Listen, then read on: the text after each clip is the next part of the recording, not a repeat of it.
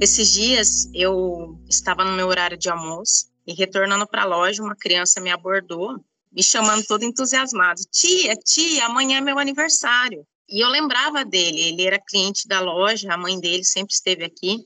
E aí eu falei: Ah, que legal, então eu vou te esperar lá na loja, e amanhã eu vou te dar um presente. Mãe, amanhã a gente vai poder ir lá nas lojas Quero Quero? E aí ela falou assim: Vamos, vamos sim, eu vou te levar comprei um bolo, comprei um presentinho para ele.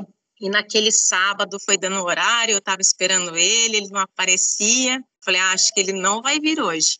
Fui embora, imaginei que tivesse acontecido algum imprevisto. E na segunda-feira, eu imaginei, ele vai vir hoje. Estava atendendo, quando veio a mãe chegou.